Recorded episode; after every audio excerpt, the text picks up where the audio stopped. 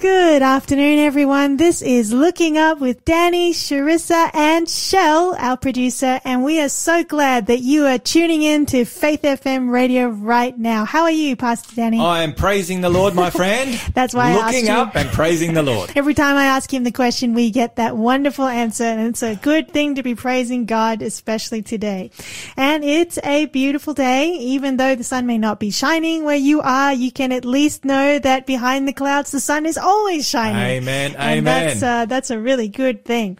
Well, we just want to take this time to just set the table for the rest of our program today. We have an exciting Bible study. Mm-hmm. I mean, if you think the other Bible studies we've had have been exciting, this one is going to be incredibly epic because what are we talking about? We are tying all the different pieces together that we've been looking at as far as some of the final movements of Bible prophecy, and we're going to be looking at the superpower, the lone superpower today in Bible prophecy. Wow! Well, so I'm excited, and the lone moral superpower. Ooh, okay. In Bible prophecy. So these two superpowers coming together at the end of time. It's going to be huge. I can't wait till we get to digging into that together with our listeners, and we look forward to this. And we just want to remind you, if you want to go back and check on the previous episodes of this show, you can go to the Faith FM website, and under the Looking Up tab, you can click on the podcasts there, and all of the previous episodes are there for you. In fact, I would actually encourage you all to download the Faith FM app,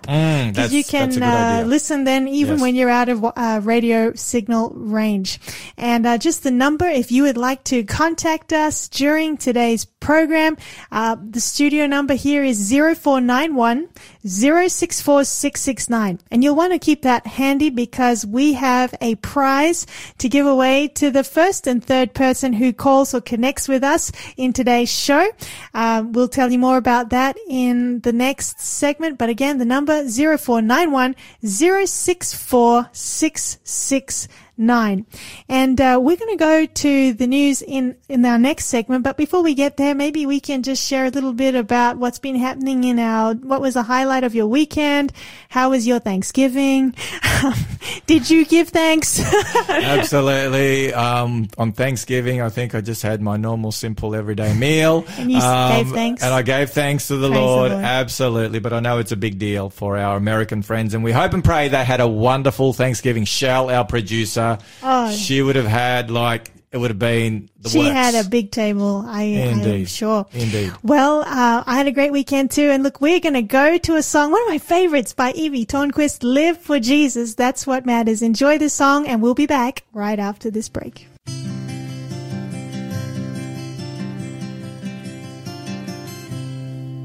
Oh, I want to be remembered as the girl who sang the songs for Jesus Christ, who was willing to lay down her life and do his will no matter what the price. Well, I'm singing for the deaf man who can hear about salvation through my song. And I'm singing for the blind man who can see the light in me and come along. Live for Jesus.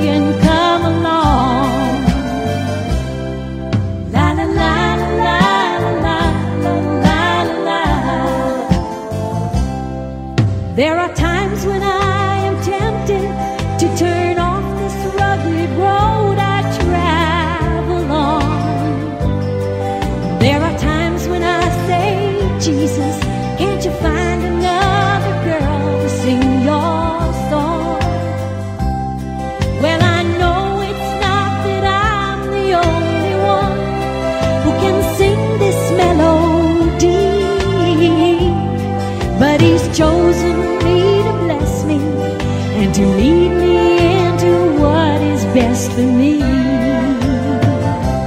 Live for Jesus.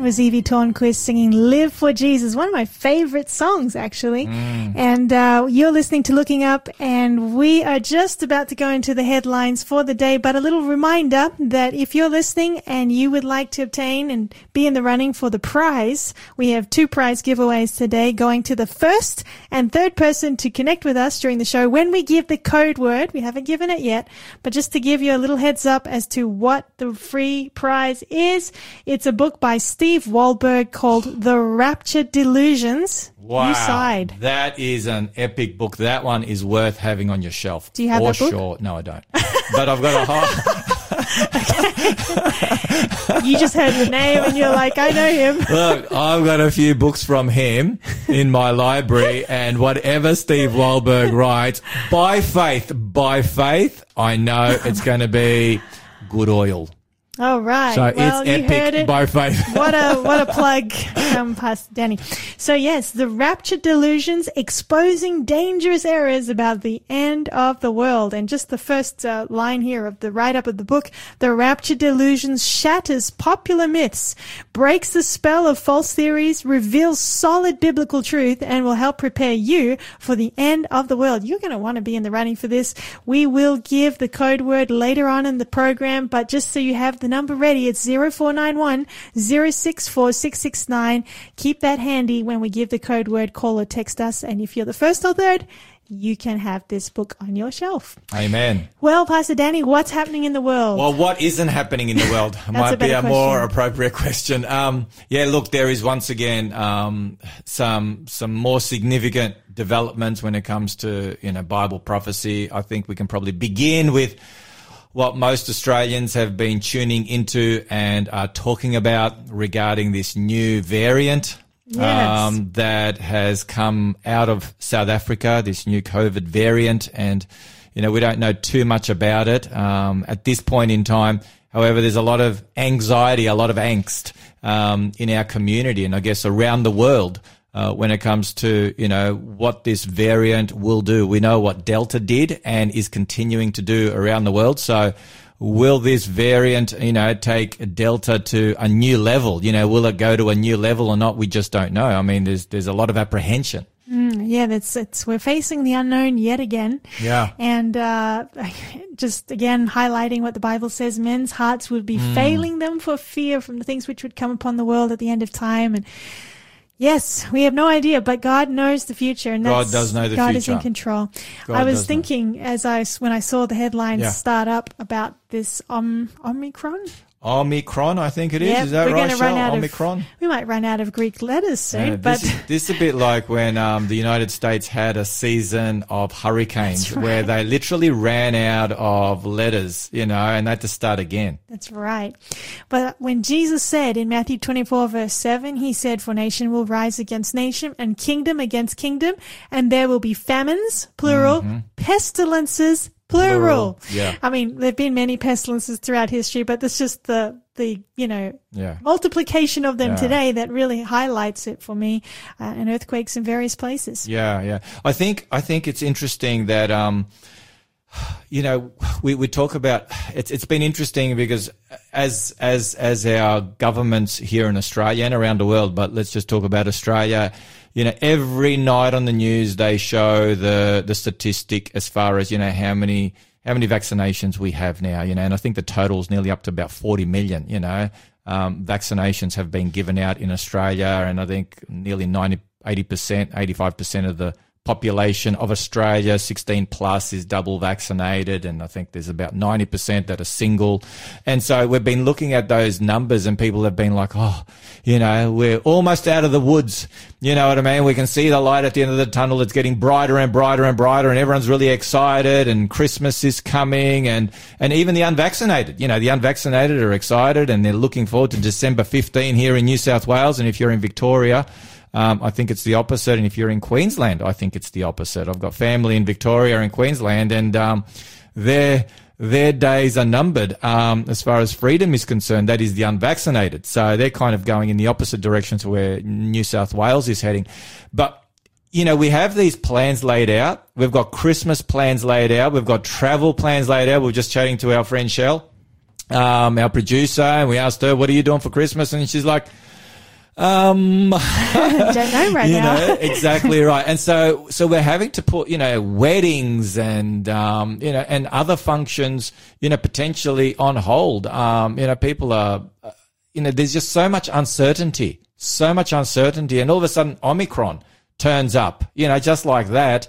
And before you know it, things could change in a week. Mm-hmm. We're saying where things are now this week. Our Premier is saying one thing this week. Next week, it might be a totally different story. And so there's just so much uncertainty. And based on that, I couldn't help but think of the words of Scripture. You mentioned Scripture mm-hmm. and what Jesus had to say. I love what Daniel, the prophet Daniel has to say. At the end of that dream, he tells the king the meaning of his dream. He first of all retells the king's dream. That's in Daniel chapter 2, the dream that foretells the history of the world, the then known world, the kingdoms of Babylon and Medo-Persia and Greece and Rome, and then the division of Rome all the way through to the second coming of Jesus. And King Nebuchadnezzar's on the edge of his seat. And Daniel says to him at the very end, and I want to read these words. These are powerful words that are so applicable for our day. It says here at the end of the passage, and these are the final words of Daniel to King Nebuchadnezzar there in Daniel chapter 2. These are his mm-hmm. final mm-hmm. words, the king. And he says, "The dream is certain and its interpretation is sure." Amen. Certainty and assurity. I like that. And if ever we needed certainty and assurance, it's today. And my dear friends, wherever you are listening from right now, the only place where you can have complete assurance, complete certainty is in Jesus Christ and His Word. Amen. That's a beautiful thought right there. It is. And I'll have a little bit more of that sermon. Can I finish off the sermon? Go ahead, please. Oh, you shouldn't encourage me. But anyway, this is powerful because when it comes to Bible prophecy, and that's why our show is focused on Bible prophecy in connection with the coming of Jesus, because if there is something in the Scriptures that is certain and sure, it is the sure word of prophecy, mm-hmm. especially as it relates to the coming of Jesus and the signs of the coming of Jesus. And that's what our program today will focus on as we take a look at these two end-time superpowers coming together. Now, it says here in 2 Peter chapter 1, verse 19, "And so we have the prophetic word confirmed, which you do well to heed as a light that shines in a dark place." I like how the King James puts it, Charissa. Mm-hmm. "For we have a more sure word of prophecy." More sure Amen. Word of prophecy. And earlier on, Peter says, "For we did not follow cunningly devised fables." In other words, we didn't follow fake news. Yes. We have followed the truth. Yes. The truth. And anyway, that's tested and tried. Absolutely. That's the end of that little mini sermon. I'm glad we heard the sermon because, that's something that really strikes me when I read the book of Daniel, that Daniel had such confidence, such surety in his God. Yeah. And, like when he goes before Nebuchadnezzar, he says, "No one on earth could tell you, but there is a God in heaven." Amen. He doesn't say there might be, or I think there is a God in heaven, or I feel there could be a God. He says there is a God. The opinion on the street suggests that there may be a God. No, Daniel says there is a God in heaven, and he lived his life in Babylon with that certainty. According to the latest news poll in Babylon, it appears that 70% do agree with that statement. No. Yeah. It's 100%. I love it. When you're living according to God's word and Amen. Faith in Him, not according to public opinion or polls, there is great security and peace in that. Amen. Amen. Yes. Amen indeed. Well, anything else taking place? Oh, look, where do we start? This happened last night. Earlier this week. There was an earthquake in Peru. Mm-hmm. And it was a magnitude 7.5 on the Richter scale earthquake. That's a big significant earthquake. Yes, and so it's left a lot of structural damage. Wow. But apparently, the president is vowing to help those who've been seriously affected. I'm looking here on my news page and seeing all the, no casualties have been reported. Praise God. But when the ground shakes beneath you, it certainly wakes you up and, reminds us again what Jesus said. Those birth pains that will take place, before He comes, part of that is, an intensifying and an increasing frequency of earthquakes that we will experience in the world. And I haven't lived through an earthquake yet. I have. You have. Little ones in New Zealand, because we lived in New Zealand for 6 years. But I can imagine it would have been a little bit disconcerting to feel the ground move beneath your feet. But there was a positive side to the earthquake, in that my wife has never given me such a strong hug in my life. You know, she just clung to me for dear life the first time it happened. I remember. Uh-huh. And I was like, oh, wow, the earthquake. When's the next one happening? No, I mean, obviously they're very serious, but that was a little lighthearted moment that I had with her. And but you get used to the earthquakes in New Zealand, and those who are in New Zealand, or if you've lived in New Zealand, you know what I'm talking about. And an earthquake would happen maybe at 2:00 in the morning or whenever. I'd basically continue sleeping almost. Like, I'd feel it, I'd kind of wake up a little bit, and then go back to sleep. And and there's a lesson there, because the first time we were like, wow, we were kind of really alerted, on on our guard, and so on and so forth. But as time went by, we got used to it. And I think, and in a way, it's a little of what's taking place in the world. We are seeing one epic world event after another that are telling us that Jesus is coming. All these earthquakes are happening. I'm talking about, like, world events, earthquakes. Mm-hmm. And yet we can still be asleep. Yes. We can just nudge open our eyes and then go back to sleep. So there's a real danger there. That's why we need to be continually with Jesus in the Word and be alert. Yeah, don't get used to the signs. No, exactly. Wake up. Exactly. Don't hit snooze. No. Wake up. And by waking up, we mean have a relationship with Jesus. Get to know him, because he's coming. That's right. He's coming and he wants to take you. And it's interesting. I preached on this on Sabbath, so I won't have another sermon now. But I preached on the 10 virgins in Matthew 25, verses 1 to 13, and the statement that Jesus makes at the end of the parable to the 5 virgins that are locked out, is, I do not know you. I'm sorry, I do not know you. And so what you said, Charissa, is right on the money. To have a relationship with Jesus is to know him. You can only love someone and trust someone who you know and who you have spent time with. That's right. That's right. And, in Revelation, we're reminded that there are 2 groups of people when Jesus comes back, those who are excited to see him and those who say, say to the rocks and the mountains, fall on us and hide us from the face of him who sits on the throne and from the wrath of the Lamb. Yeah. Now's the time to know Jesus, to know his love, to know that he actually cares for you and he gave his life for you and he lives for you. Amen. And, Amen. No better choice than that. Did you have anything else you wanted to add to what we've talked about? I just remembered all the protests. Yeah, there was I think they were, what were the protesting for freedom or something? What was the theme, the overall theme? Millions, freedom march. It's about the mandates. Yeah, that was. Freedom march. That was. And it's interesting because we've never seen this in Australia before. But, we are seeing it now. And just quickly, we're about out of time in this segment. But we talked about Austria last week. It's going to, proposed to be the first Western European country to mandate vaccination for everyone right across the board. And I'm talking about, we don't know what age, but at least the adults and above, potentially younger. But anyway, and it's interesting, they were on the street and they were asking people, the vaccinated, so how do you feel about the unvaccinated currently being in lockdown while you're able to roam freely? And the majority of them said, well, such is life. They've made their bed. Mm-hmm. They need to lie in it now. And they didn't really have too much compassion or sympathy. Really interesting. So it is interesting because we're going to be talking about that today, where things are going to be heading in the end. Well, signs of the times are everywhere, but in all of these times, God's grace is still the most amazing thing. Amen. And this song is brought to you by Marlita Fong. She's my sister, actually. Oh, enjoy this song. We all will. We hear her sing, Your Grace Still Amazes Me.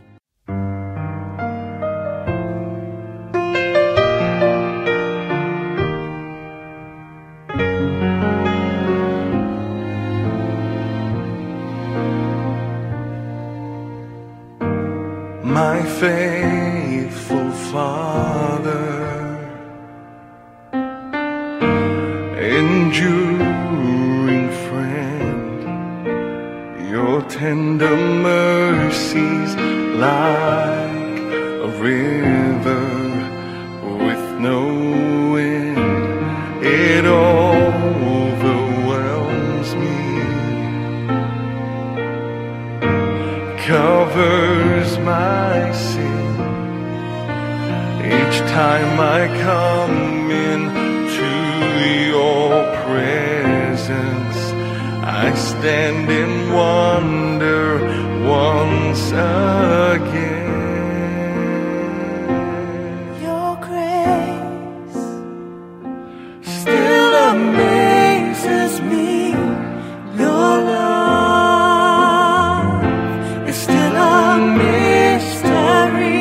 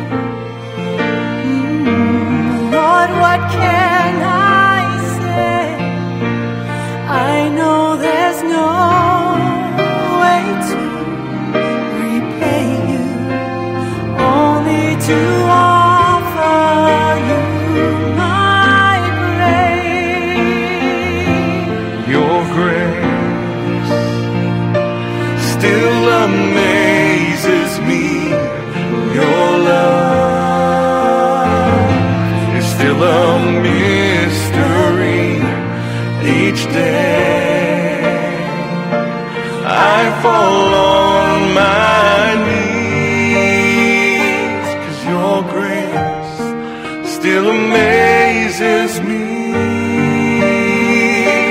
Your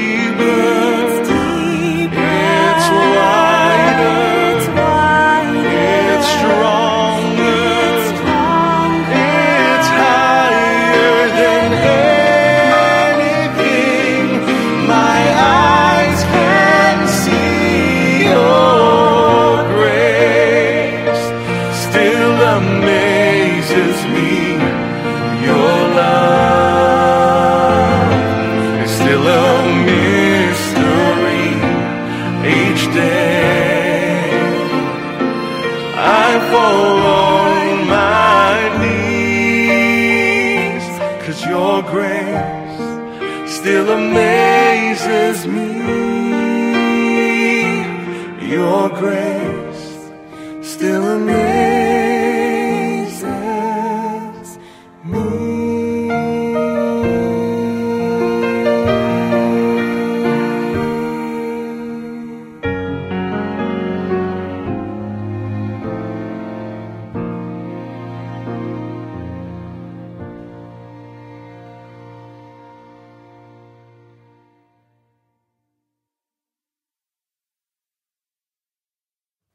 Are you someone who struggles with the painful dilemma of finding a one-stop shop where you can buy both shoes and a smoothie, a juice and a jacket, a plant-based pie and pajamas? Stop losing sleep over these troubling questions and find answers at New Start Juice and the RTM Op Shop, where all your needs for clothing and healthy food can be found. Sorrow looks back, worry looks around, faith looks up. Sorrow looks back, worry looks around, faith looks up. Faith looks up.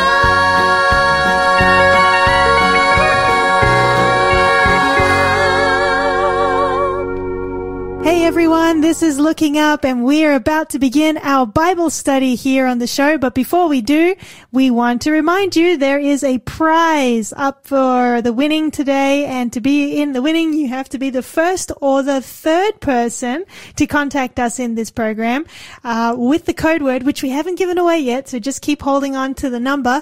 The number is 0491 064669. And the prize is an incredible book by Steve Wohlberg called The Rapture Delusions, Exposing Dangerous Errors About the End of the World. This is a book that's probably never been more relevant than right now, so please keep that number handy and look out for the code word when we give it. Well, Pastor Danny, I think it's come time for us to begin the Bible study, so I'll hand over to you. Well, thank you so much, Charissa, and I hope and pray that you are ready for an epic Bible study, and we're going to be talking about history, and we're going to be looking at current events, and so it's going to be a really interesting time together. Now, this is our fourth part and final part in this little mini-series that we have been taking a look at a couple of the major prophetic scenarios that the Bible speaks of when it comes to what we are to expect at the end of time. And we've already looked at 1 Thessalonians chapter 5, Charissa, where that really is a key passage that describes, you know, what's going to be at the very heart of the second coming. And, you know, the chapter 5, verse 3, if you have it somewhere there, you may want to read that just as a reminder. 1 Thessalonians chapter 5 verse 3. The Bible says, "For when they say peace and safety, then sudden destruction comes upon them as labor pains upon a pregnant woman, and they shall not escape." Okay, so we've discovered that the cry of peace and safety will be what this world is craving for at the end of time. So that's what we've looked at. And we've taken a look at peace being something that the Bible says there will be one power in particular that will be leading the charge when it comes to seeking to encourage and lead out in world peace, and that is the Roman papacy. And we looked at some scriptures regarding that, and we looked at what's been taking place. And so we have this power, which is considered to be, you know, the world's leading moral power. You know, if there's a moral voice that speaks from that platform, generally speaking, people look to the Roman pontiff, the Pope. When he speaks, they see him as a moral voice, and so that's the peace side. And we've also looked at safety and how the Bible speaks of a time of trouble, and we've talked about, you know, earthquakes earlier and so forth, and those labor pains intensifying. And so the world, the people of the world are going to be increasingly seeking for safety, security, assurance. And that's what we find ourselves in right now. You know, people want assurance. You know, they want their lives to have some kind of normality. People, you know, have been experiencing really difficult times, and we know that that will only increase. So in the context of this, the Bible says there will be a new world order that will be established, and that's what we've looked at, and we've started looking at that. We're going to look at that a lot more in this message together. So the Bible says there are going to be two powers at the end of time that are going to unite. And these two powers will be used by the dragon. So the dragon being Satan, in Revelation 12:17, he seeks to work through these two powers. Yes. One the world's lone superpower, and the other word the world's leading moral superpower. And through these two, the enemy Satan will work in order to gain what he has always wanted, which is worship, which is allegiance. And he'll seek to do that through deception and coercion. So we're going to look at all that in our passage today. So that's just a little summary of maybe where we've been and where we are going, and we're going to unpack this from the Bible today. Can't wait. So probably before we begin, we probably need to pray and ask the Lord to lead and guide us. So why don't you offer a prayer? Sure. Our loving Father in heaven, thank you for the Bible. Thank you for the sure word of prophecy that it is. As we study the pages of Scripture, we invite the Holy Spirit to speak to our hearts, to teach us and to guide us. And we pray this in Jesus' name. Amen. Amen. Amen. Thank you, Charissa. All right. So just a reminder that the book of Revelation is written in chiastic form. And what that means is the very center of the book is the bullseye. So the first part of the book, lines up with the last part, second part with the second last part, third part with the third last part, and so on and so forth, all the way down through the book until you get the very heart to the central idea. To the very central idea and the most important part of the book. And that's how Jews would often write literature or even books of the Bible. The book of Daniel is also written in a chiasm. And so the book of Revelation certainly is. The story of Noah is written in a chiasm as well. And so there's a lot of chiasms in Scripture. And so we have three chapters in the very heart of the book that are the center. Revelation 12, 13, and 14. Those three chapters, they're in the very heart of the book. And so we discover in Revelation 12, we've got the history of the church over the last 2,000 years from the time of Christ till the end of time, and then how Satan seeks to destroy God's church. That's the last verse of Revelation 12. And as I pointed out earlier, we have two powers that he works through and with at the end of time in Revelation 13, and then we have God's response and his people's response in Revelation 14, the character of God's end-time people, the message they preach, and then the second coming. And so that's Revelation 12 to 14 in a nutshell. So let's go to Revelation 13. Yeah. And Revelation 13, verses 1 to 10, we won't take the time to read that. We have looked at that in previous program. But here we have a description of the Roman papacy. Okay. And this was believed by many reformers. When they read through Revelation 13, they compared it with Daniel chapter 7, and they saw that this is speaking of none other than the Roman papacy that ruled and reigned. And those reformers, they began in the Roman church system. Like John Huss, they were part of it. John Huss, Martin Luther was a monk. Martin Luther, and a number of them. And I know Martin Luther, he never intended to leave the church. He just hoped to reform it, highlight what needed to change, how they needed to come back to the Bible. He never imagined that what happened would have happened. But no, that never would have been in his wildest dreams. He was not trying to start a new church or a movement. He just wanted, as you said, the church to go back to the Bible and the Bible alone. So our passage that we want to take a look at is this beast from the earth. So there's a beast from the sea. That's the Roman papacy. That's Revelation 13, 1 to 10.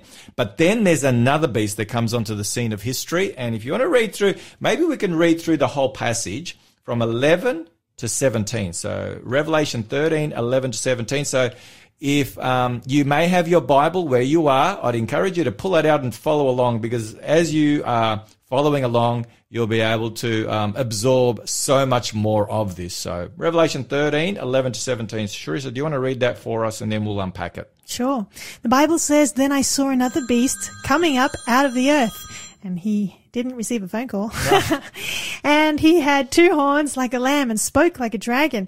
And he exercises all the authority of the first beast in his presence, and causes the earth and those who dwell in it to worship the first beast whose deadly wound was healed. He performs great signs, so that he even makes fire come down from heaven on the earth in the sight of man. And he deceives those who dwell on the earth by those signs which he was granted to do in the sight of the beast, telling those who dwell on the earth to make an image to the beast who was wounded by the sword and lived. He was granted power to give breath to the image of the beast, that the image of the beast should both speak and cause as many as would not worship the image of the beast to be killed. He causes all, both small and great, rich and poor, free and slave, to receive a mark on their right hand or on their foreheads, and that no one may buy or sell except one who has the mark or the name of the beast or the number of his name." Wow. There's a lot in there, isn't there? Yeah, there's a lot there. This would have to be one of the most debated, talked about, and certainly feared passages in all of Revelation, Christians and non-Christians alike. I mean, if you ask a non-Christian, what do you know of or have heard of from the book of Revelation? I can guarantee you. Mark of the Beast. Mark of the Beast. 666. Exactly. That'll be at the top of their list. And by the way, 666 is there in verse 18. Yes. You know, that infamous number is there in verse 18. And so a lot of people think that, yeah, that 666, that's the devil's number.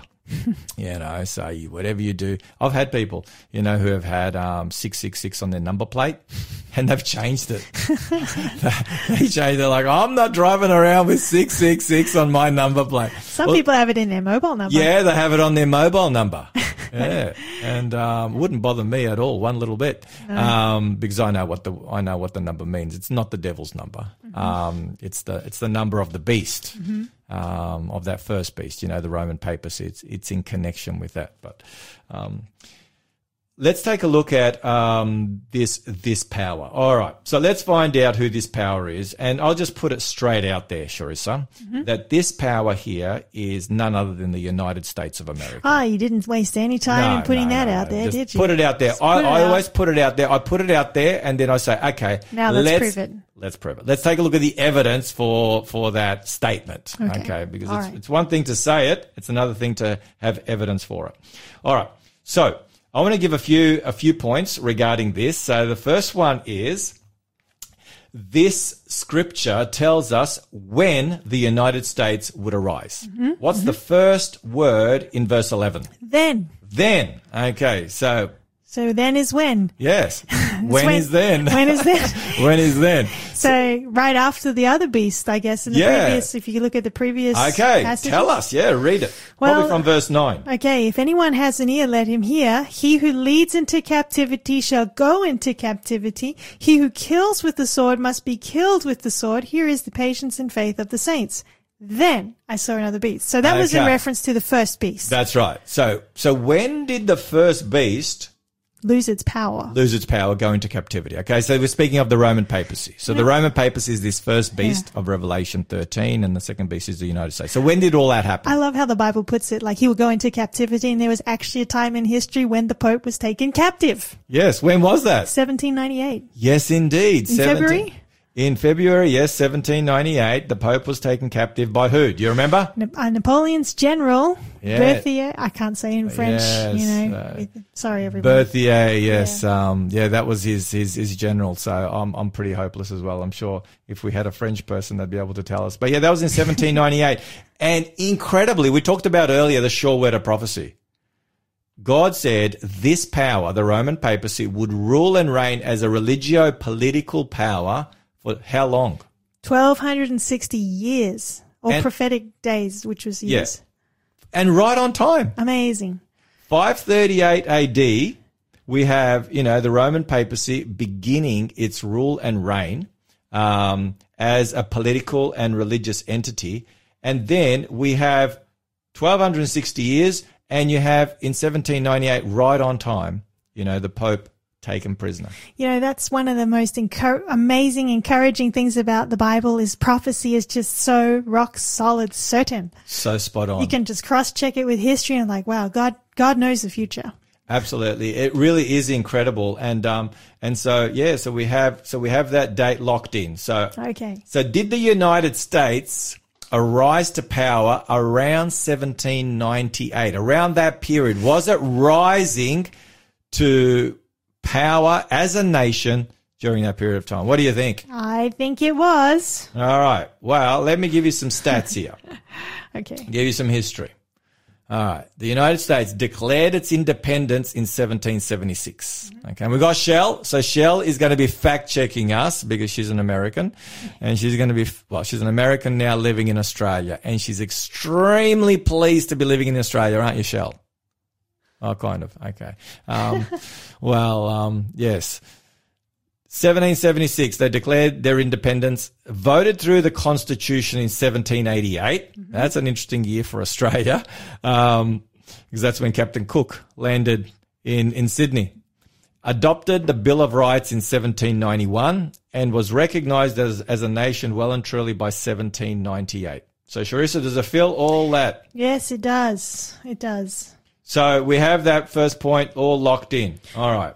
And, you know, it's interesting here. I've got a quote here. Maybe I got it from listening to you once, actually, but John Wesley. Oh, yes, John Wesley. Yes, yes, yes, yes. Oh, yes. We might have to come back and share it because we're running out of time. Oh, wow. He basically said it. So I'll say it when we come back. We're going to go to a song, I Have Fixed My Mind on Another Time, and then keep going in this incredible Bible study. I have fixed my mind on another time. On another time, and here I mean to stand until God gives me more light, and that is today, today, today. Until he comes, I have fixed my mind on another time, on another time.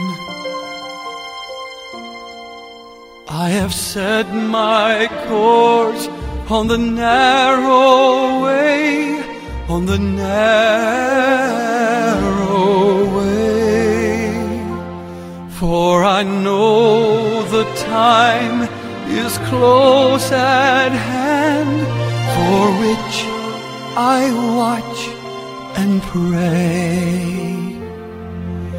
and that is today, today, today, until he comes.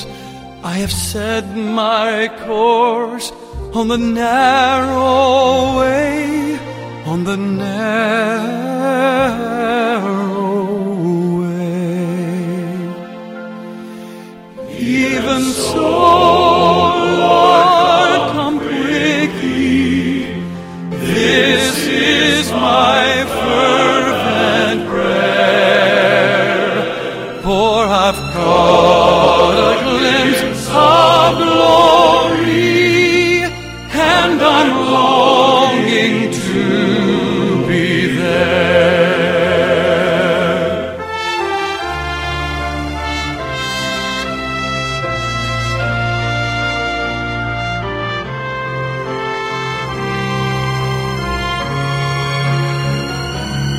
When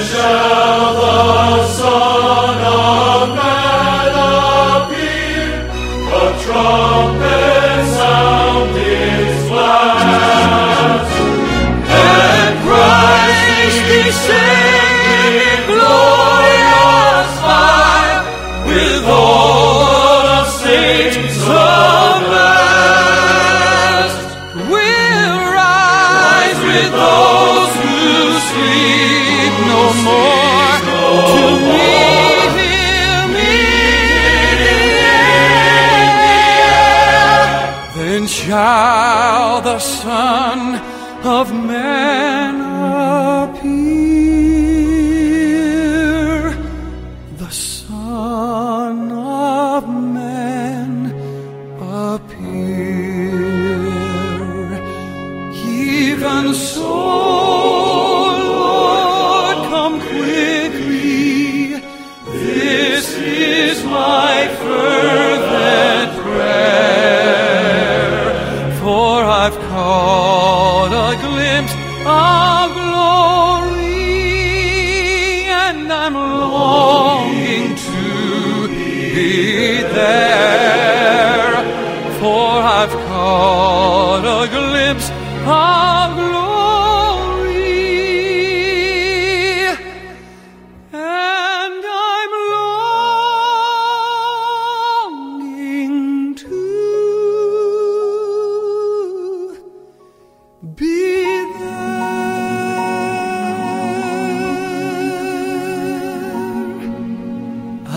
Fixed my mind on another time.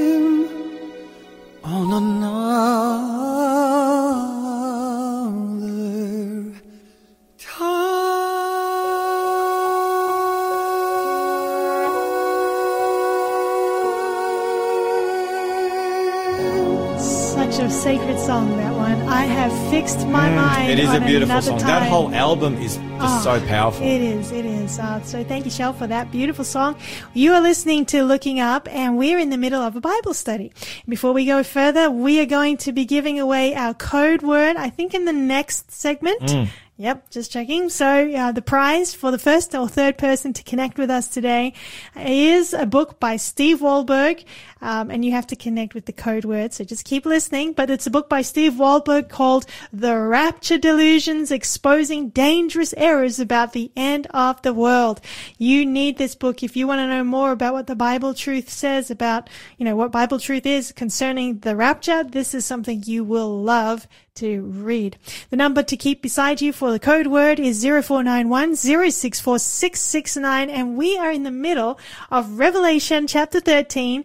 We are talking about the second beast, and we're identifying it. And Pastor Danny, you just told us, you just put it straight out there, and we're proving it now, but you just said it was the United States of America. The United States of America, the lone superpower in the world today. Now, this is a very exciting identification, because I tried to see, you know, are there other ideas about, you know, people identifying the second beast, and there's not really a lot out there, which is quite surprising to me. No, there isn't. So this is a really exciting identification, and I was just going to share before you keep going. Yes, go indeed, from John Wesley. Yes, John Wesley's notes on Revelation. He wrote this in 1754. He said, concerning the second beast in Revelation chapter 13, he said, "He is not yet come, but he cannot be far off, for he is to appear at the end of the 42 months of the first beast." Those 42 months is the same as 1260 days, or the 1260 years when the beast went into captivity in 1798. So he knew his Bible prophecy. He did. And he knew that first beast was none other than the Roman papacy. He did. And amazing. Wow. And so he's like, it's almost time. And so he didn't identify it, but it's interesting. And I'll share with you there were three, United States, Christian scholars that identified the United States, not by name, but two key markers of the United States they identified, well and truly, before the United States came onto the scene of history. And so I'll share them in a little bit. But as we go along, the next identification mark, if you want to read Revelation 13, verse 11, where does this beast come out of? What does it say? It says, "Then I saw another beast." So we've dealt with the then I saw another beast coming up out of the earth. Okay, well, before we get to the earth, that's where it comes up out of. What does a beast represent in Bible prophecy? Well, if Bible prophecy is consistent across the board, it's always representing a kingdom or political power. That's right. And we can read about that in Daniel 7. So if I remember correctly, I think it's Daniel 7, verse 17.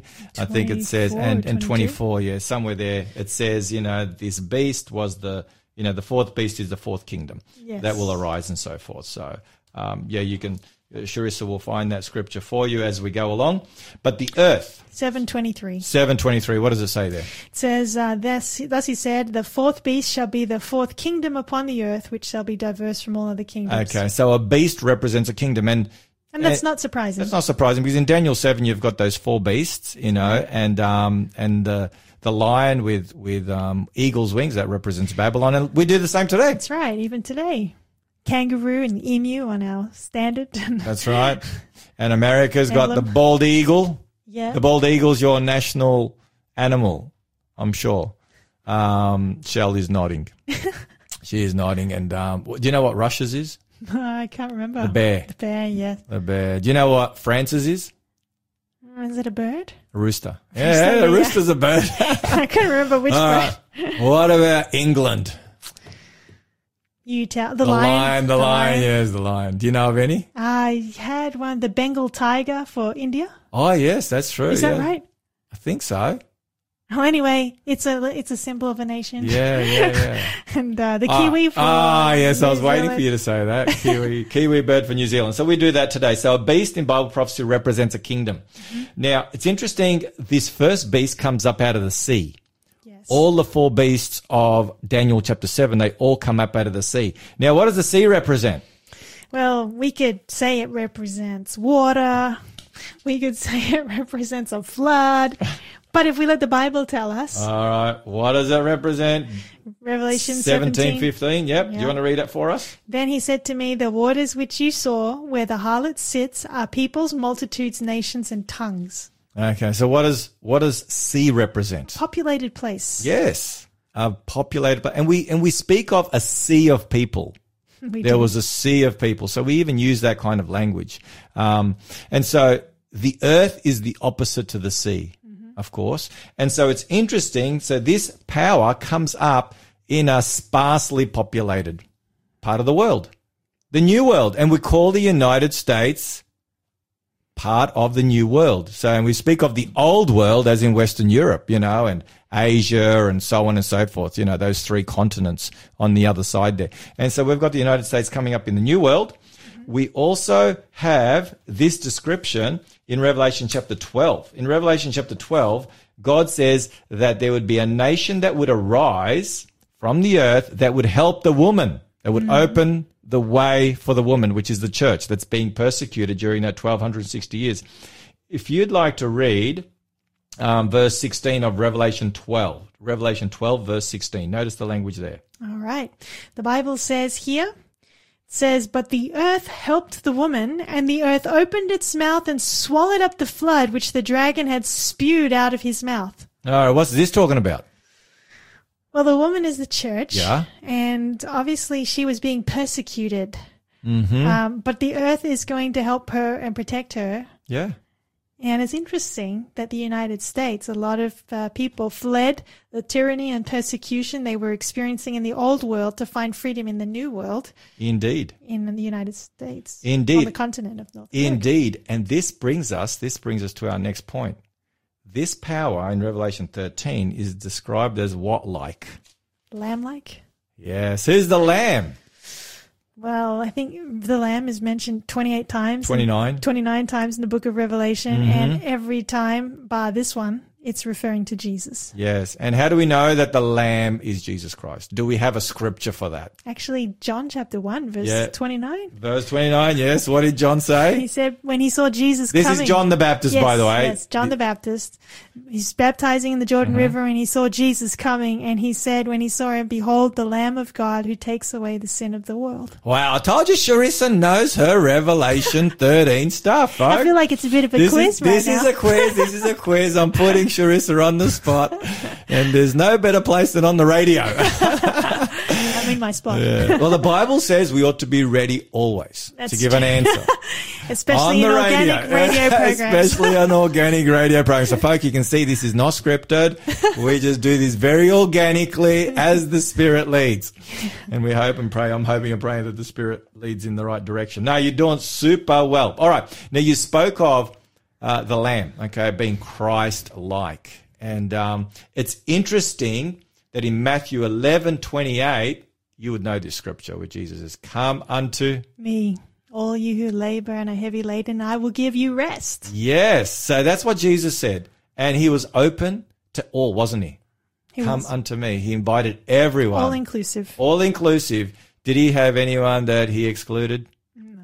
No. He went out of his way, didn't he? And I love that John 3:16 really encapsulates the all-inclusiveness of Christ's ministry. For God so loved the world, everybody, that he gave his only begotten Son. Amen. Amen, amen. And what do we have on the Statue of Liberty? I've got to read these words. Oh, you tell me that one. Do you have those words up there? You don't? Okay, here we go. On the Statue of Liberty, we have a plaque, and on that plaque, we have ingrained these words by Emma Lazarus, okay, from a poem. And check these words out and compare them to Jesus' words in Matthew 11:28. Give me your tired, your poor, your huddled masses yearning to breathe free, the wretched refuse of your teeming shore. Send these, the homeless, tempest-tossed to me. I lift my lamp beside the golden door. Doesn't that sound like the words of Jesus, Lamb? It does. And guess what? Where is the Statue of Liberty to be found? Somewhere down in Florida? It's New York. New York Harbor. Isn't that right, Shell? New York Harbor. Why New York Harbor? You tell me. All right. I don't know. New York Harbor.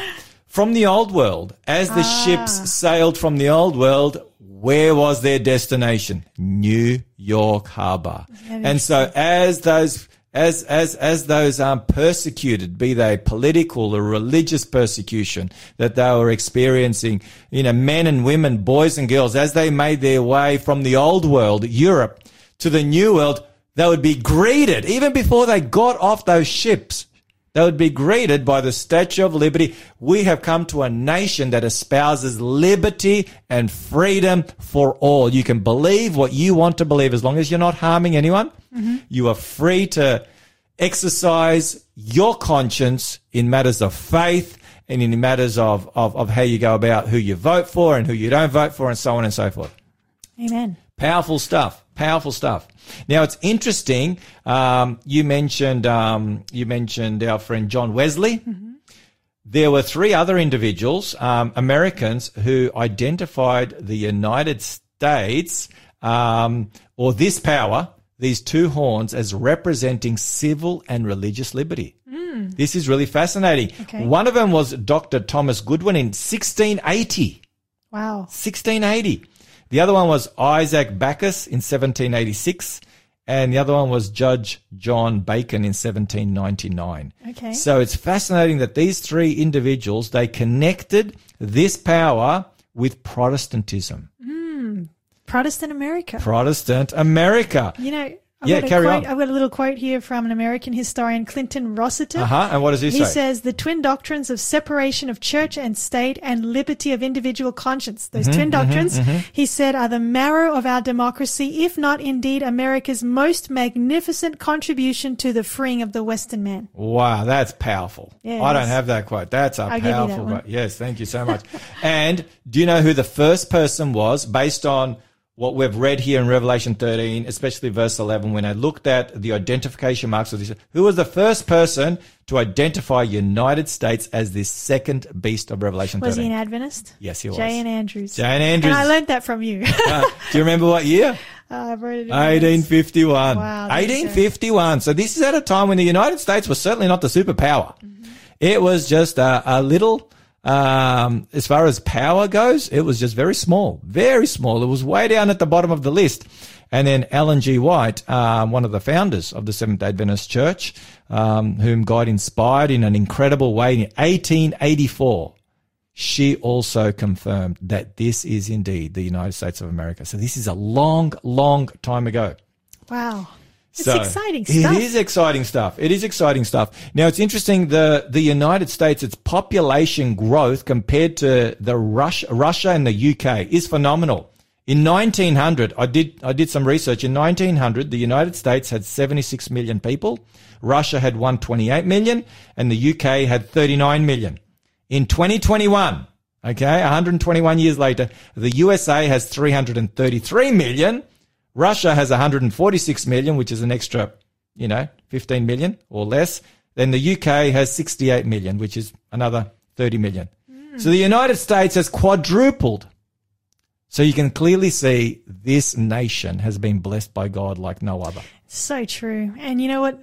Thinking too about all the other beasts of prophecy and what this one ends up doing.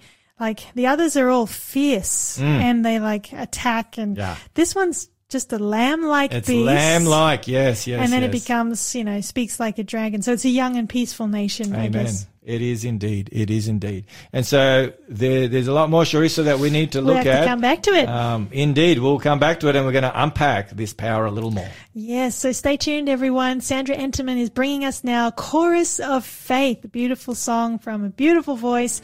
And we will be back with more right after this.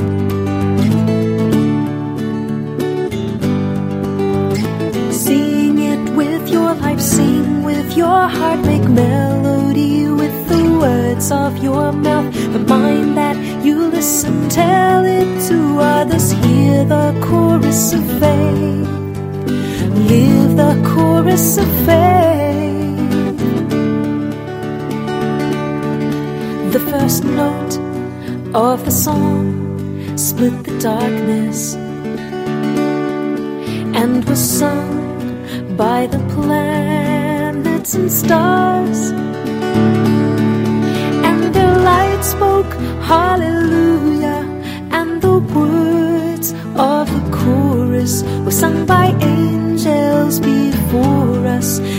Come join in the tune.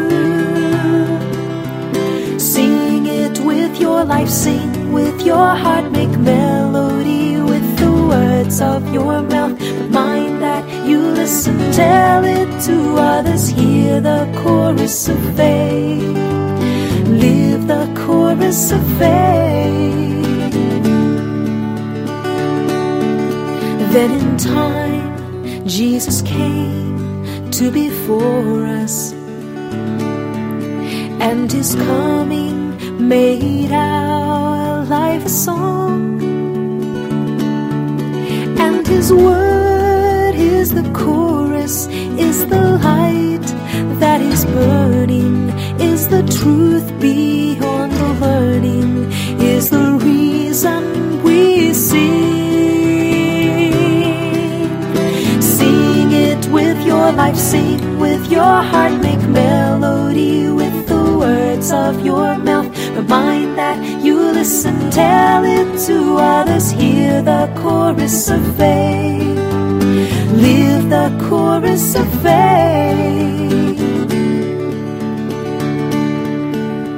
Singing these songs what life is about, and if you refuse, the stones will cry out.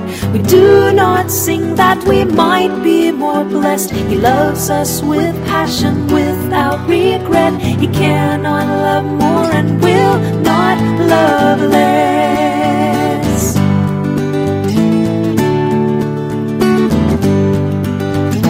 Sing it with your life, sing with your heart. Make melody with the words of your mouth.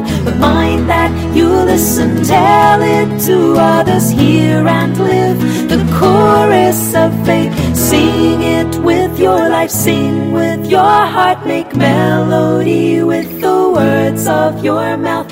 Mind that you listen, tell it to others, hear and live the chorus of faith. Sing it with your life, sing with your heart, make melody with the words of your mouth. Remind that you listen, tell it to others, hear and live the chorus of faith. Hear and live the chorus of faith. Hear and live the chorus of faith.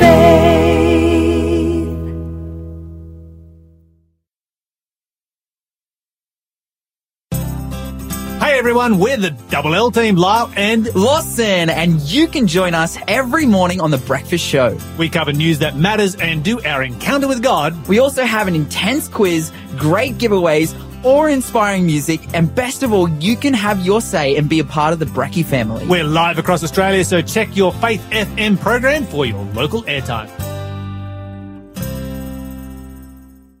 Sarah looks back, Worry looks around, Faith looks up, Faith looks up.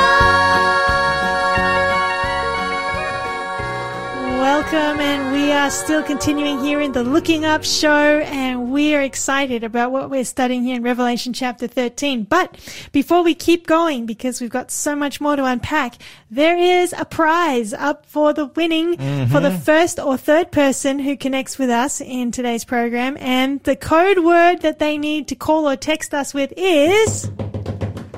Liberty! Liberty, what a word. Ah, liberty. Liberty. So if you would like to get your hands on the book, The Rapture Delusions, Exposing Dangerous Errors About the End of the World, written by Steve Wohlberg, call or text us here in the studio on 0491 064669 with the word liberty. And if you do, and you're the first person or the third person to do so, this book is on the way to you. We did a vote here in our studio. It was a toss-up between liberty and freedom. Like, we've been talking freedom, haven't we, with COVID, you know, Freedom Day and so on and so forth.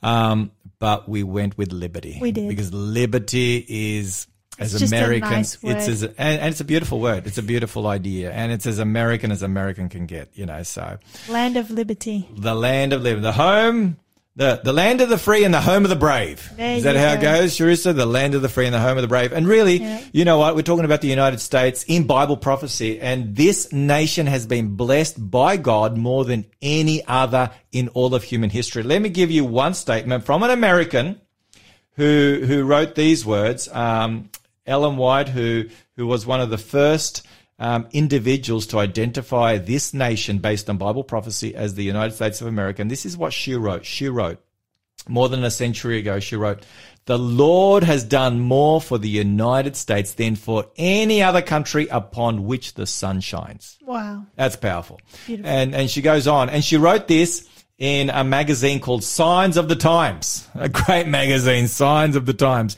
back on July 4, Independence Day, 1899. So on their big special day, she wrote this statement, Charissa. The greatest and most favored nation upon the earth is the United States, a gracious providence.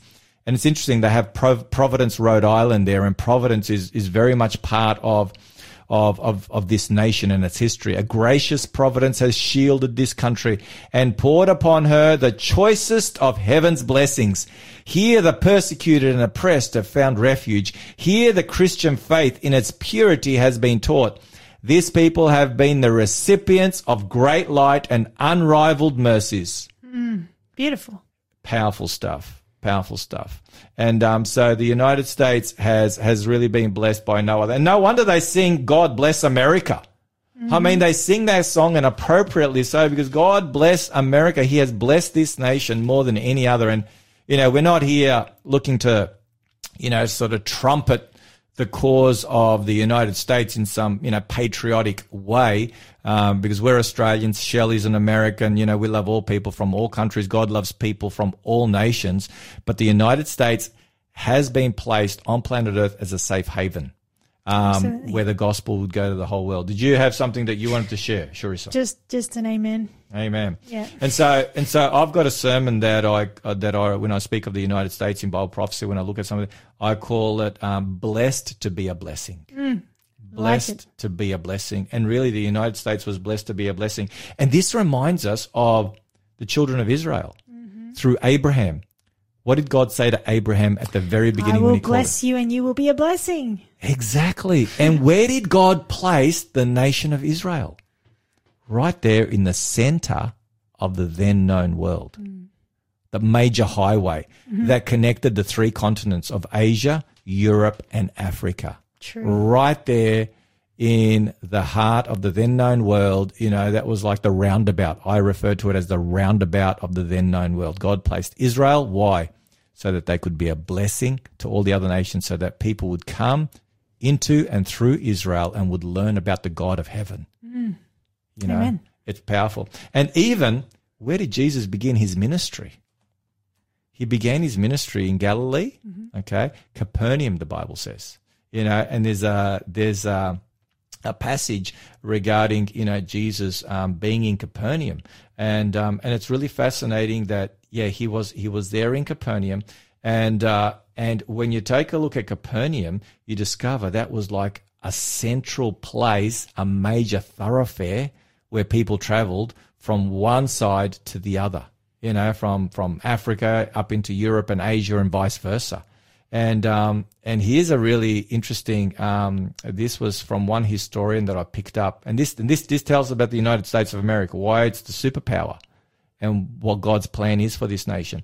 The town of Capernaum stood near the northwest corner of the Sea of Galilee, situated along the busy Via Maris trade route, also known as the Way of the Sea. People from around the world could hear Jesus' message as they traveled on the Via Maris.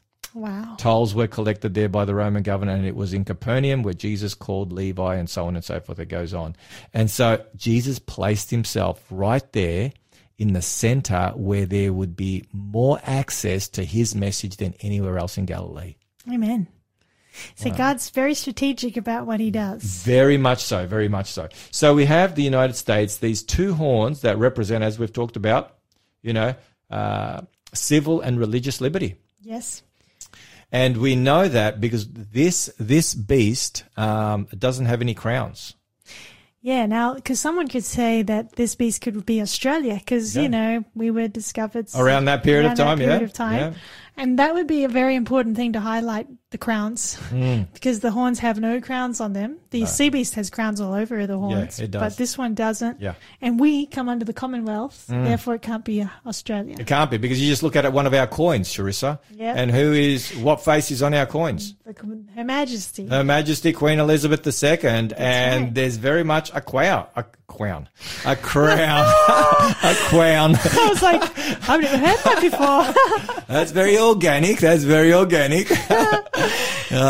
Yeah, so there's a crown on her head signifying that, she is the queen. No crowns on this beast. So a government of the people, for the people, and by the people. It's a Republican government, you know, without a king, and a Protestant nation without a pope, because they wanted to be different. You know, they wanted citizens. Yes. You know, a country filled with citizens and not subjects, which was the, you know, the way things were in the old world. And God has blessed, you know, God has blessed the United States beyond any other nation. Let's just take a look at some of the key points. Politically, is there any nation that is more powerful politically? Nope. Stronger army, no. It sets the culture of the world in a way through movies and Absolutely. And so social and cultural leader, Yep. What about technology? Oh, Silicon Valley. Internet, where did it all come from? United States. What about the economy? Oh, it's Absolutely. America sneezes, we all catch a cold. Exactly. And military. I came across this interesting fact. The United States spends on military more than the next 8 nations combined. Wow.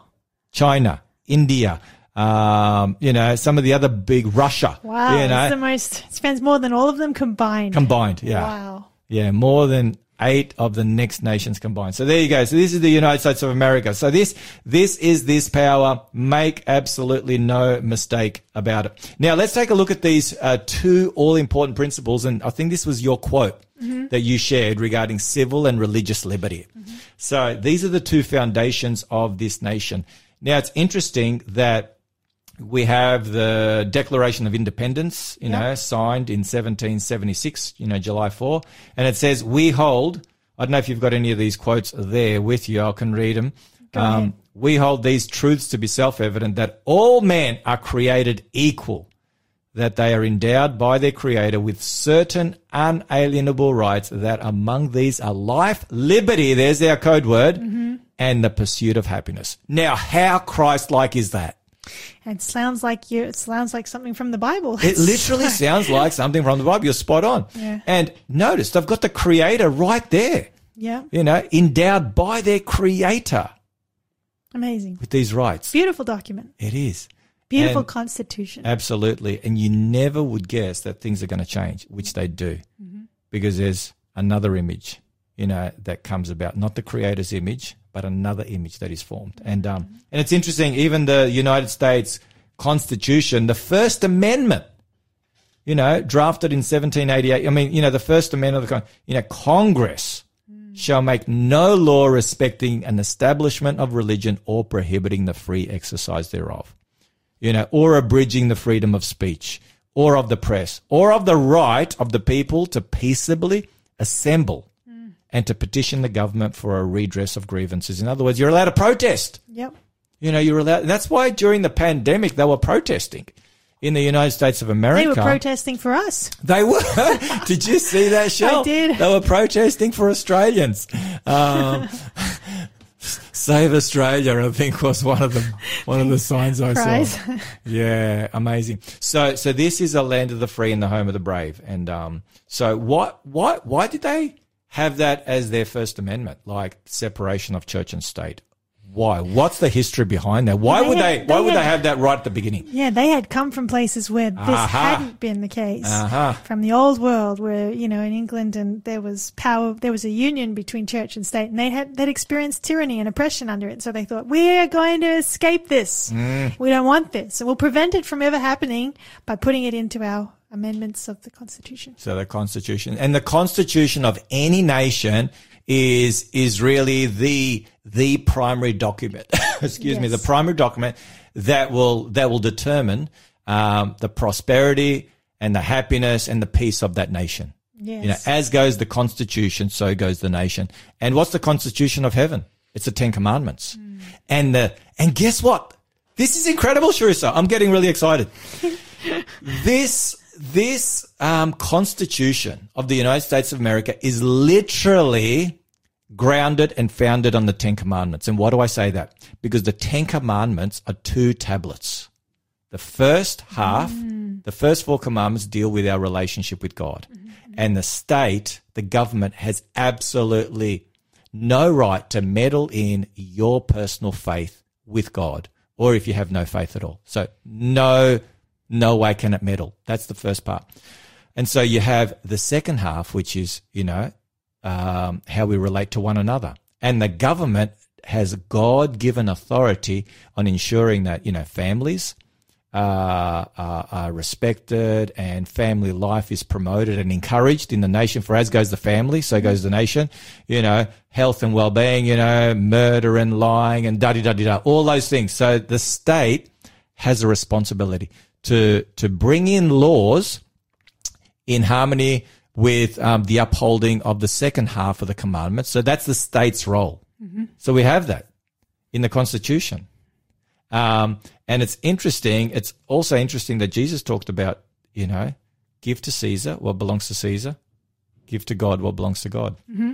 Absolutely.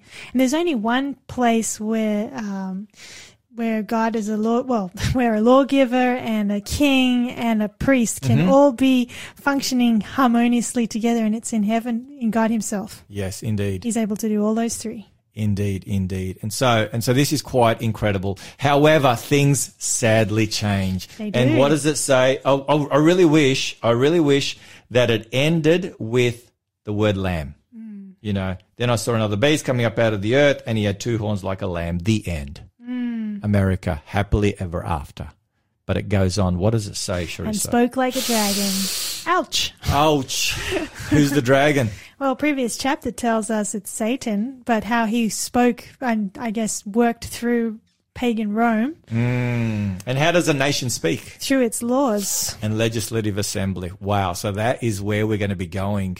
We're going to be heading in that direction. So all of a sudden, Satan now works through this nation. And how does Satan work? Through his two favorite methods, deception and coercion. Do we have that in Revelation 13? We do. Do we have deception? Do we have cause? We do. Yes, we do.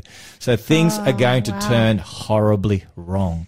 Oh, well, you know, before they do, we have to sing some. We have to have a patriotic song on this show, and so we have Shell's put in "God Bless America" by the Days of Vocal Band. Before it all turns to custard, let's just enjoy this for a moment, shall we? "God Bless America" I love this song. By the Days of Vocal Band. Enjoy.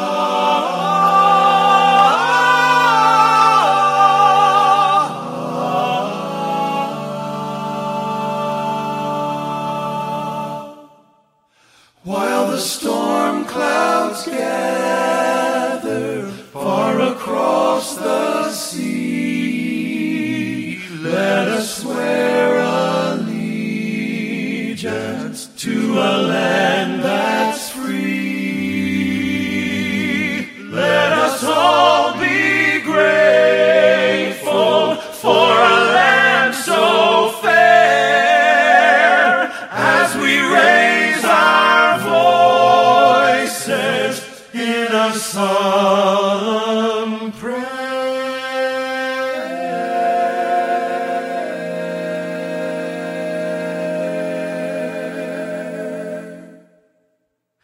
God bless America, land that I love. Stand beside her and guide her light with the light from above, from the mountains to the prairies to the ocean.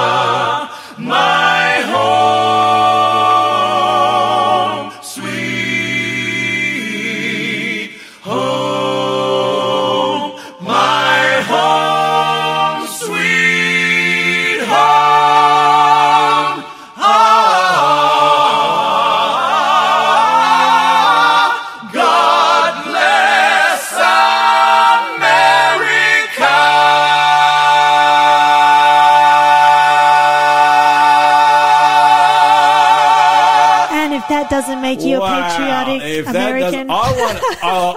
I'm almost tempted to become an American after listening to it. Almost persuaded.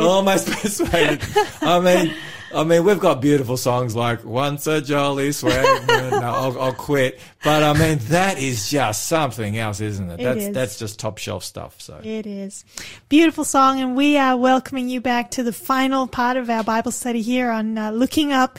We've been unpacking Revelation chapter 13, and a reminder: if you haven't already tried, and I'm not sure yet actually if they've all gone, but the book that is our prize for today's winners of those who are connecting with us, if you're the first and third person to do so, the book The Rapture Delusions by Steve Wohlberg is yours. You just have to call or text us here in the studio with 0491 064669 and give us the code word Liberty, and we will make sure that this book is coming to you first and third. There Amen. Amen. All right, Pastor Danny. All right, we haven't got a lot of time left, so we're just going to really get into it. The last section, and we want to take a look at how two opposites are attracting in a major way. So we've taken a look at the United States of America there in verse 11. And then if you want to read verse 12 again for us, please, Charissa, Revelation 13:12, where things just go horribly wrong for this nation that God has blessed beyond any other. Speaking of this nation, the Bible says, "And he exercises all the authority of the first beast in his presence and causes the earth and those who dwell in it to worship the first beast whose deadly wound was healed." Okay, this is just epic. We could literally do a whole hour on this, but what the Bible here says is, the "he" here is the United States of America. The United States will give its authority and its power and will work on behalf of the first beast, which is the Roman papacy, and cause the entire world to worship according to the dictates of this first beast. Amazing. So here we've got separation of church and state. We've got liberty just trashed. The Statue of Liberty might as well just be obliterated and sunk in New York Harbor, never to be seen again. We have the end of America's freedom of religion and liberty right here. Wow. It's hard to believe that that's even possible, but the Bible says it. And you know what? With the way things happen in the world, things changing just like that, you know, we're talking today about things we never thought we'd be talking about in the news. The Bible's not far off. It's right on track. It's going to happen. It is right on track. It is right on track. And there was a very interesting Time magazine that came out back in July of 2011, and it was interesting. The front cover: "Does the U.S. Constitution still matter?" And Charissa had through that founding document, "We the People." It had a shredder going through that document. Mm. That's the front cover of Time magazine. Wow. You know, people can Google it if they want. And the subtitle was "One Document Under Siege." Wow. Okay, it's under siege because of what you said, how times are changing, and they were asking, you know, the framers of the Constitution, you know, what would they say about this and this and this and this and this that it's happening today? And they're asking, is the US Constitution still relevant in our third millennium with the things that we've got going on? And so things are rapidly changing, and this wall that has been erected to separate church and state, the bricks are sadly, they're coming down. Slowly but surely, and not so slowly as well. And so what it says here is that things are going to rapidly change in the end, and the world will be forced. It says causes.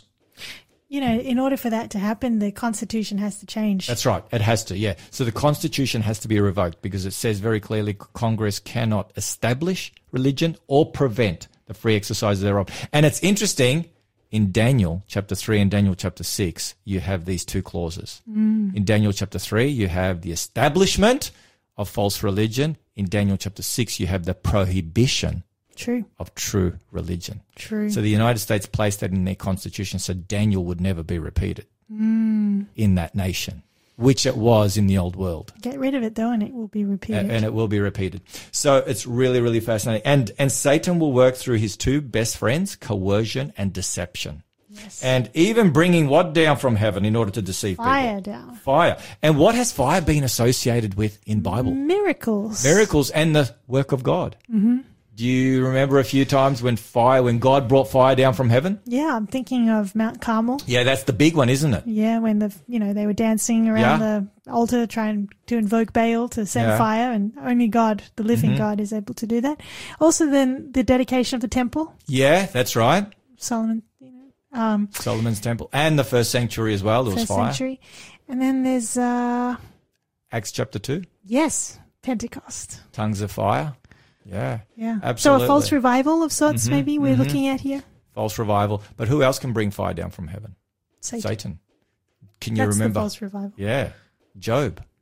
When Satan brings fire down from heaven, that destroys Job's livestock and his servants. True, I've never thought of that. Yeah, that's Job. Cool. Yeah, Job chapter 1. Good point. And so Satan is able to bring literal fire down from heaven. He's able to deceive, and he seeks to deceive. And it says here, all those that would not worship a certain way would not go along with this image of the beast, which is church and state uniting. That's the image of the beast, the image of what happened in the old world.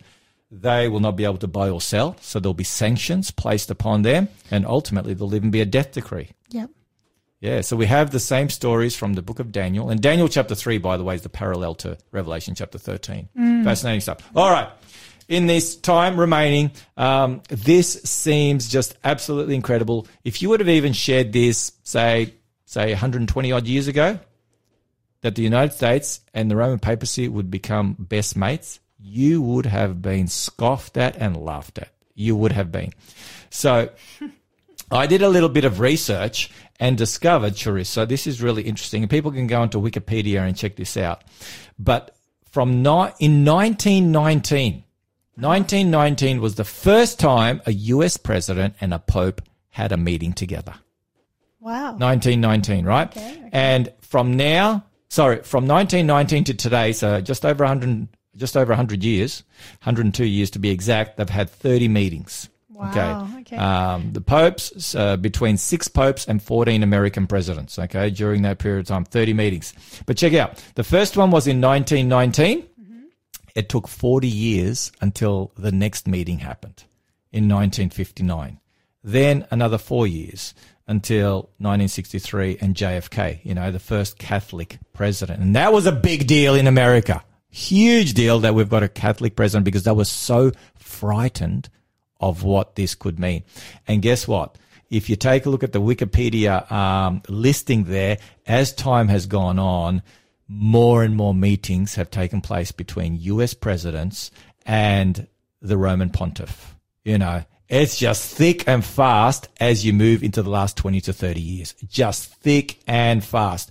And the latest being our friend Joe Biden, who is the second Roman Catholic president. And it's fascinating, a front cover headline that back in January of this year, 2021, Biden and Pope Francis could make a climate change miracle. Wow. Subtitle, how the new U.S. leader and the liberal pontiff, like presidents and popes before them, can cooperate to transform American politics. Wow. That's an incredible title. You know what else I thought was pretty interesting was when Biden was, installed in his office, and then they brought the cameras into his office, and they're right on his shoulder. You strategically put what you want on the desk behind, so the cameras not behind him, but just to the side, so we can get it in the camera. Absolutely, there's a picture of him shaking the Pope's hand. Wow, yeah. I actually thought it was a joke when I first read it. I thought, that can't be real. Yeah. But it's real. It's real. It's not a Photoshop job. No, it's real. It's like, there's the two heads of the two big powers of prophecy meeting and shaking hands. It's interesting. And you know what? This reminds me of what brought about the fall of communism. Two characters came together, John Paul II and Ronald Reagan came together, and they appeared on the front cover of Time magazine back in 1992, February 24. This was the headline, front cover of Time magazine back in 1992, how Reagan and the Pope conspired to assist Poland's solidarity movement and hasten the demise of communism. 1992. I have a photocopy, not the original, but I have a photocopy of that Time magazine right here. Charissa. Yes. And I can see it. This meeting actually happened in 1982, 10 years before. Mm. So Time magazine only found out, and the world only found out about this 10 years later.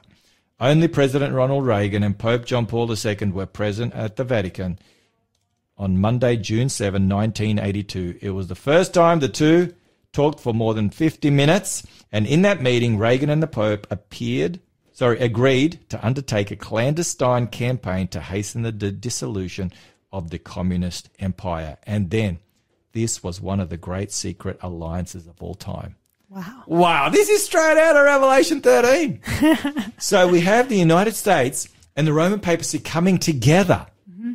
Will they cause another miracle? They did it 30 years prior. Watch this space. Watch this space. So 40 years ago, there was a meeting. Now, 40 years later, there's another meeting. And climate change, as we've already discovered, is the big hot topic. And that is really, really fascinating. Here's another front cover, and this tells you where things are heading. This is a Time magazine, September 28, 2015, the New Roman Empire, the global reach of Pope Francis. The global reach of Pope Francis. And this article goes on and just talks about how Pope Francis is literally flavor of the month around the world, just as the Bible said would be the case. And it said, as of last December, Francis was viewed favorably by 84% of those polled in Europe, 78% in the US, and 72% in Latin America, according to the Pew Research Center. Wow, powerful stuff, isn't it? Amazing. Absolutely powerful stuff. So I'm telling you, it's all happening. This was another very interesting headline here. If I see this from a Time magazine article, and this was back on April 14, 2008. This was just before Pope Benedict went to the United States for his first visit. And check this out. If this is not out of Bible prophecy, Charissa, I don't know. Why the Pope Loves America. There's some really good quotes about that. I'm telling you, this is front cover of Time magazine, April 14, 2008. Our listeners can go and Google and fact check me all they like. And here we go. Notice this. This is the inside story. It's called The American Pope. Okay, that's the title of the story. Yep. And then the subtitle, on the eve of Benedict XVI's first papal visit to the US, a revealing look at his long fascination with America and how it is shaping his vision for the world. Have mercy. Wow. What do you say about that, my friend? I'm trying to find a quote that also can I share one? Go for it. Go for it. Absolutely. This is from 1913. It appeared in a Protestant magazine from the Catholic Standard and Times in 1894. This is what they said. The United States of America, it can be said without exaggeration, are the chief thought of Leo the 13th. That's Pope Leo. Yeah. A few days ago, receiving an eminent American, Leo said, the United States are the future. We think of them incessantly. Wow. Huge. That was way back in 1913. That's amazing, amazing. And so we have Pope Francis addressing the House of Congress, you know, the dual House of Congress back in 2015. Joint session. That was the first time that it ever happened. We have, you know, at Pope John Paul II's funeral, three presidents come for the first time in human history that has ever happened, that you know, we have three presidents. I don't know, I'm not even sure if there was one that had ever turned up to a papal funeral, let alone three. And kneeling, they were kneeling for 5 minutes. So that was pretty phenomenal. And so yeah, you have these incredible headlines that are telling us that these two powers are coming together. Ah. That's incredible. And, you know, just as the Bible predicted, friends, if this doesn't give you confidence in God's word, I don't know what will. This is amazing, seeing prophecy come alive. We're going to a song, and then we'll be right back after this.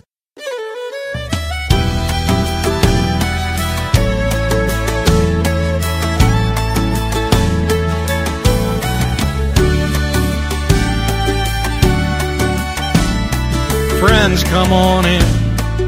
It's not too late. The door is still open. Why do you wait?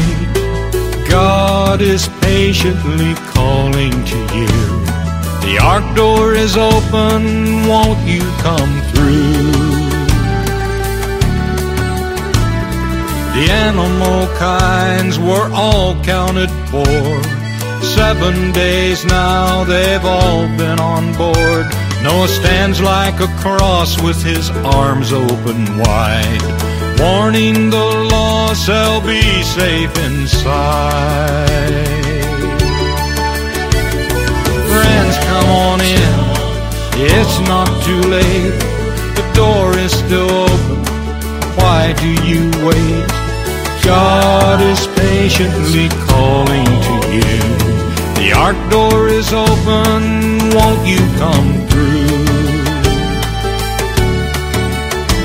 Noah preached and he pleaded, he did all he could, he begged and he warned them, but it did no good. They laughed and they mocked, they scoffed and they jeered. They turned away with their hands on their ears. Still he said, friends, come on in, it's not too late, the door is still open, why do you wait? God is patiently calling to you, the ark door is open, won't you come through? Many years later, now after the flood, when Jesus our Savior spoke to us in love, I am the door, by me if any man enter in, he shall be saved. Friends, come on in, it's not too late, the door is still open, why do you wait? In John 10:9, God's calling to you, the ark door is open, won't you come through? You're listening to Buddy Davis, the ark door is open, and we are at the end of our program today. It's been an epic Bible study, and it's gone real quick, actually. We wish we had more time. But Pastor Danny, what would you like to leave our listeners with? Well, I'd like to leave our listeners with what we started off with, and that is we have a more sure word of prophecy. And this word of prophecy points us to Jesus. It points us to his coming. We can put our faith and trust in God's word, in his prophetic word, because what God has said 2,000 years ago, these prophecies that we're looking at today in Revelation, they're from 2,000 years ago. And what God has said 2,000 years ago, we are seeing literally played out before our very eyes in real time. And so we can put our faith and trust in God's word. We can put our faith and trust in Jesus. This alone will provide us with assurance. And so I hope and pray that each and every person that has listened to this program today will continue to put their faith and trust in Jesus. Spend time in God's word. You know, spend time in his word. Read the prophecies, just read the scriptures and pray and ask God to give you wisdom and understanding, and he will. And then share with others that Jesus is coming. We're seeing those final movements. We're seeing the final pieces of the prophetic puzzle coming together. Yeah. And so this is telling us Jesus is drawing near, and it's time for us to share with others and prepare people, because Jesus is indeed coming soon, Charissa. I really do believe that. I believe that too. And, you know, I just thank God for our listeners. You know, we don't believe that God led you to this by accident. We believe he's got you here listening because he wants you to be ready, and he wants you to be looking up, looking forward to seeing him when he comes. And so we're just so thrilled. Thank you for leading us through the Bible study. And look, I think there's more. We want to go deeper. There's a lot. We will. Yeah. Well, I think we'll revisit this subject. There's so much more to share. Oh, look, we look forward to it. And maybe you could close us out with a word of prayer, and then we can talk about what's coming in the future. Sure. Father in heaven, we want to thank you so much for the blessings that you have provided for us from your word. Father, we indeed have a more sure word of prophecy. As Peter wrote, we have not followed cunningly devised fables, but Father, we have your sure word of prophecy that helps us to know the times that we are in, where we are heading, and ultimately that we can put our faith and trust in Jesus. Lord, we thank you that you have told us that when we see all these things come to pass, that we are seeing come to pass, we are to look up because our redemption is drawing near. Dear Lord, it's our earnest prayer that each and every person listening to this broadcast will put their faith and trust in Jesus, will lean on him and him alone, because indeed our redemption is drawing near. Lord, we're looking forward to the day when you will come and you will usher in the ultimate new world order where there will be no more sin, suffering, and sorrow. May we seek to be part of your everlasting kingdom of love is our prayer in Jesus' name. Amen. Amen. Well, that brings us to the end of this series. Yep. And we're going to begin a new study topic next week, and it'll be very appropriately themed all about Jesus and all about the coming of Jesus the first time he came. As we, you know, as we prepare for the coming of Jesus the second time, there are many lessons we can learn from his first coming. Amen. So come back, join us again this time next week. And also just want to remind you, you can go to the website, Faith FM, and you can look up all the past presentations and programs there and really spend a lot of time there. Get the app.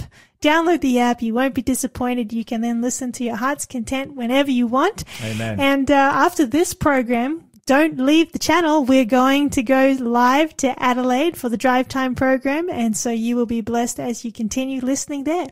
And so, friends, thank you again for joining us this afternoon. We always enjoy having you listening, and thank you for the comments we receive. And we just pray you're blessed in every way. And as you leave this program, stay on the channel. Remember, fear looks around, regret looks back, but faith looks up. Keep looking to Jesus. God bless you. We'll see you next week.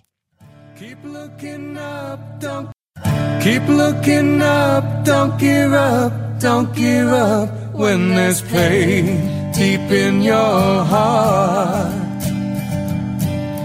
keep looking up, don't give up, don't give up. Should the tears begin to start, with a prayer all your cares he will cast into the depths of the sea. His love is always